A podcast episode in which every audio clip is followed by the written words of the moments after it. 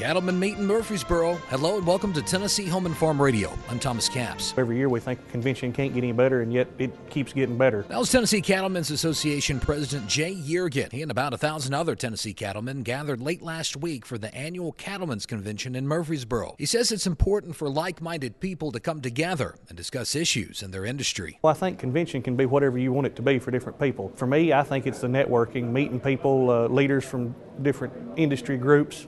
Uh, you know, some people are here to for education, for speakers. Uh, we've got some groups joining us, like the, the vets from across the state are here for continuing education.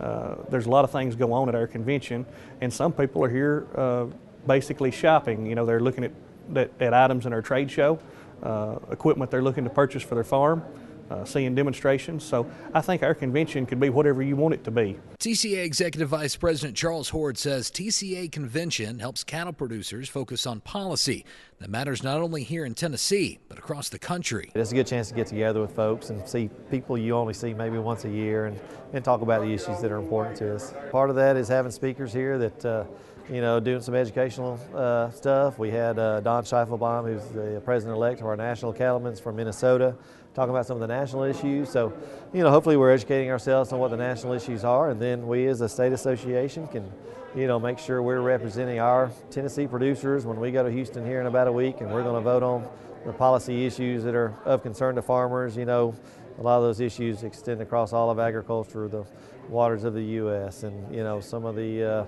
uh, fake meat labeling bills and things like that. So we kind of get together, we formulate some policy, and uh, you know we'll vote and represent Tennessee producers in Houston. Being together to be a united voice for an industry that produces a great source of protein for the entire world. For Tennessee Home and Farm Radio, I'm Thomas Capps.